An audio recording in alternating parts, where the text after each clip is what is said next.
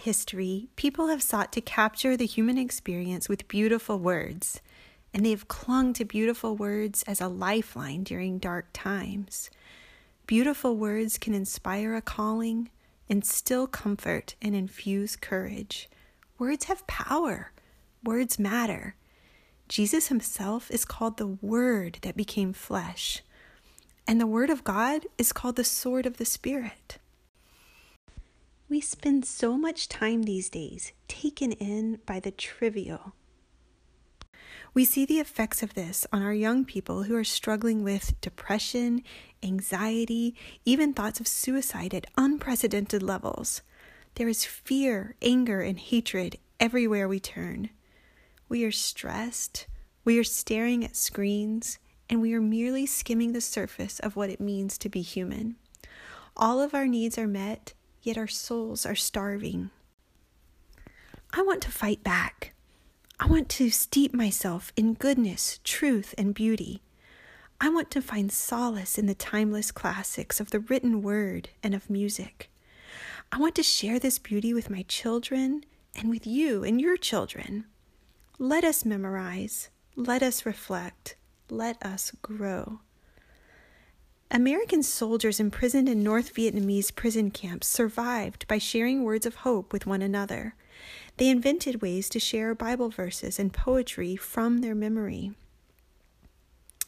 John Borling describes sharing poetry by tapping a code out on the walls of his prison cells. James Ray recalls making ink from brick dust and water to write verses for fellow prisoners on scraps of toilet paper. He also remembers pressing his ear up against the wall of his cell as a fellow prisoner several cells away tapped out in Morse code Psalm 21, verse 1 I will lift mine eyes unto the hills from whence cometh my help. I have to wonder would these men have survived their imprisonment without these words? What if they had never learned these words in the first place?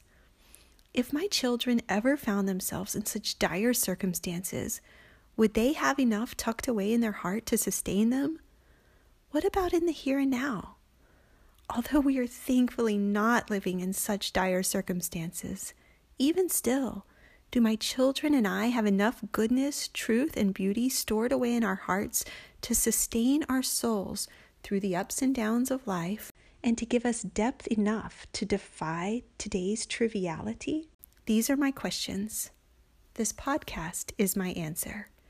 In each short episode, I will gather and share pieces of timeless beauty to nourish your soul. Just tune in for a few minutes and let the beauty sink in. Fill your cup, drink deeply, Listen to one episode several times each week, and you will be amazed at how easily this beauty takes root and is infused into your soul. May you be deeply nourished. I will end this introduction with a favorite Bible verse, which will also be included in our first week of memory work Psalm 23, verses 1 through 3. The Lord is my shepherd, I shall not want. He makes me to lie down in green pastures, He leads me beside the still waters. He restores my soul. He leads me in paths of righteousness for his name's sake. May God bless you all. I hope you'll join me as we learn to seek truth, beauty, and goodness together.